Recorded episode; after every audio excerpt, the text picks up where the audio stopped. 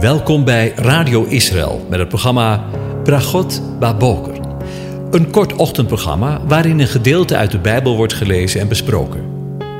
Met Bragot Baboker wensen onze luisteraars zegeningen in de ochtend. Presentator is Kees van de Vlist.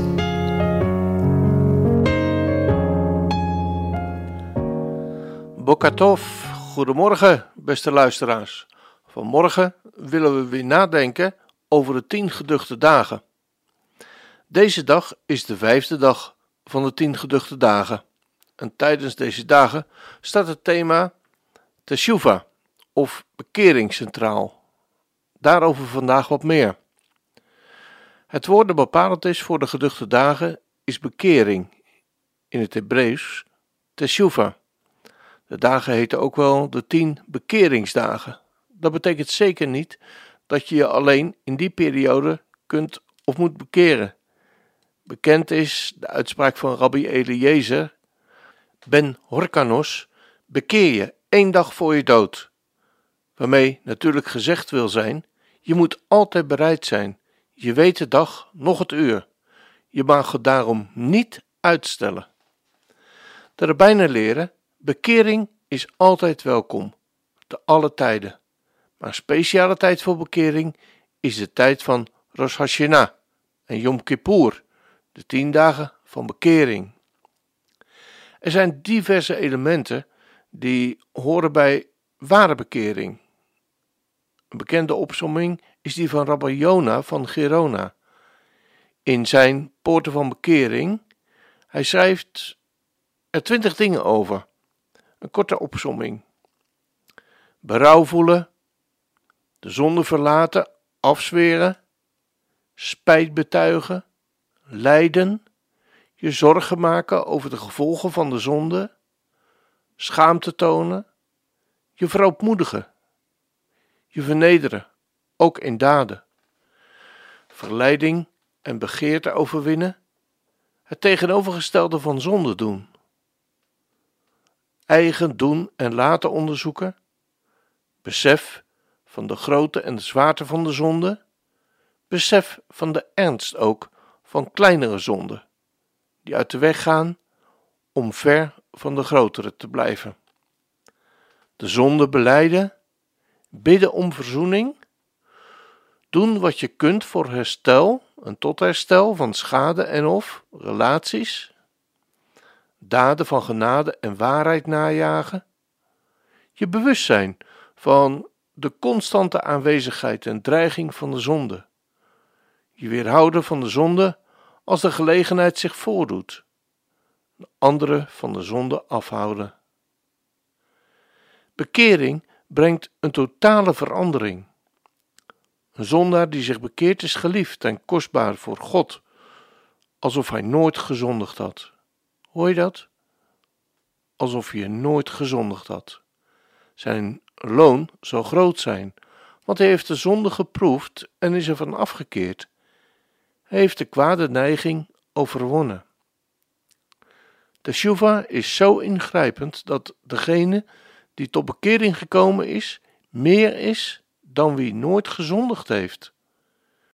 In het Talmud staat dat Rabbi Ahu zei: Op de plaats waar berouwvolle zonden staan, kan zelfs de volmaakte rechtvaardige niet staan.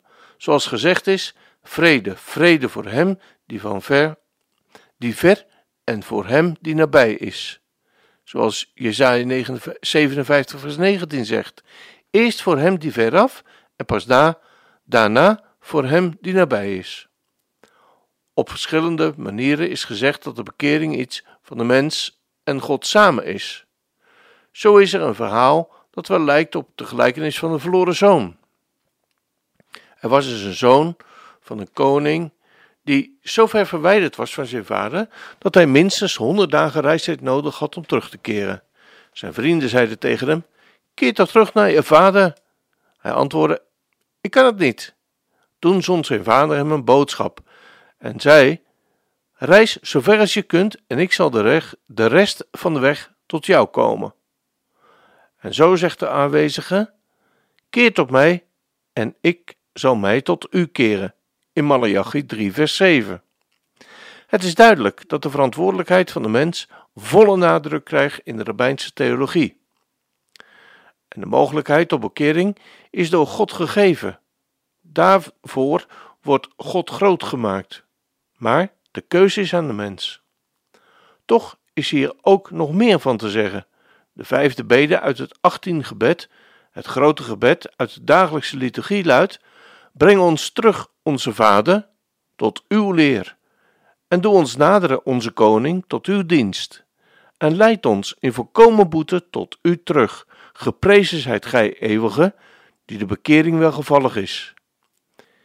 In het gebed wordt God niet alleen geprezen voor de mogelijkheid van bekering en voor het feit dat God belooft de bekering te voltooien en er antwoord op te geven.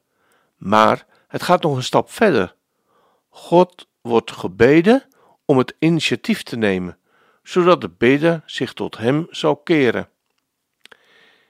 In de Midrash op Klaagliederen 5 vers 21 Breng ons, heren, tot u weer, dan zullen wij wederkeren. Bid Israël tot God, koning de wereld. Dit is uw taak. Bekeer ons, dan zullen wij ons bekeren. God antwoordt: Nee, het is jullie taak, zoals het gezegd is. Keer u tot mij, en ik zal mij tot u keren. Zoals we lezen in Malachi 3, vers 7.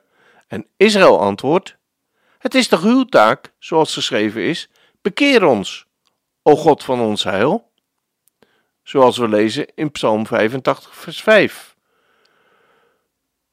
Een midrash op deze psalm combineert twee gedachten.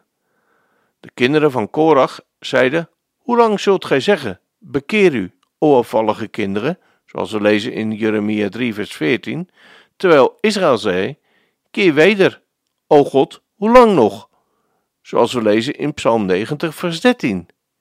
Echter, nog gij, o God, zult uit uzelf omkeren, nog wij zullen uit onszelf omkeren. Maar we kunnen samen terugkeren, zoals gezegd is: Bekeer ons, o God van ons heil. Zult gij niet terugkeren en ons doen herleven? We lezen dat in Psalm 85, vers 5 tot 7. Zoals Ezekiel sprak en waarvan we de woorden lezen in hoofdstuk 37. De hand van de Heere was op mij, en de Heere bracht mij in de geest naar buiten, en zette mij neer midden in de vallei, die lag vol beenderen. Hij deed mij er aan alle kanten omheen gaan, en zie, er lagen er zeer veel op de grond van de vallei, en zie, ze waren zeer dor. Hij zei tegen mij: Mensenkind, zullen deze beenderen, beenderen tot leven komen? En ik zei: Heere, Heere, u weet het. Toen zei hij tegen mij: Profeteer tegen deze beenderen en zeg tegen hen: Dorre beenderen, hoor het woord van de Heere. Zo zegt de Heere, Heere tegen de beenderen: Zie, ik ga geest in u brengen en u zult leven en tot leven komen. Ik zal pezen op u leggen, vlees op u doen komen, een huid over u heen trekken en geest in u geven, zodat u tot leven komt. Dan zult u weten dat ik de Heere ben. Toen profeteerde ik, zoals mij geboden was, en ontstond een geluid zoals ik profeteerde, zodra ik profeteerde. En zie, een gedruis. De beenderen kwamen bij elkaar en elk been bij het bijbehorende been. En ik zag en zie, er waren pezen op, er kwam vlees op en er trok een huid overheen maar er was geen geest in hen. En hij zei tegen mij: Profeteer tegen de geest, profeteer, mensenkind. Zeg tegen de geest: Zo zegt de Heere, Heere. Geest, kom uit de vier windstreken en blaas in deze gedoden, zodat zij tot leven komen. Ik profeteerde zoals hij mij geboden had. Toen kwam de geest in hen, en ze kwamen tot leven en ze gingen op hun voeten staan, een zeer, zeer groot leger. Toen zei hij tegen mij: Mensenkind, deze beenderen zijn het hele huis van Israël. Zie, ze zeggen: Onze beenderen zijn verdord en onze hoop is vergaan. Wij zijn afgesneden. Profeteer daarom en zeg tegen hen: Zo zegt de Heere Heere: Zie, ik zal uw graven openen en ik zal u uit uw graven doen oprijzen, mijn volk, en ik zal u brengen in het land van Israël. Dan zult u weten dat ik de Heere ben, als ik uw graven open, als ik u uit uw graven doe oprijzen, mijn volk. Ik zal mijn geest in u geven, u zult tot leven komen en ik zal u in uw land zetten. Dan zult u weten dat ik, de Heere, dit gesproken en gedaan heb, spreekt de Heere. Als dat geen zegen is, we gaan luisteren naar het lied van de tien ontzagwekkende dagen. Avinu Malkenu, Hebreeuws voor Vader onze Koning. En het is een Joods gebed dat onderdeel uitmaakt van de synagogeliturgie van de Joodse feestdagen Rosh Hashanah en Yom Kippur. Met name de laatste regel is erg bekend en wordt ook afzonderlijk gezongen. Avenu Malkenu. Onze Vader, onze Koning, wees ons genadig. Verhoor ons. We hebben geen daden waarop wij ons kunnen beroepen.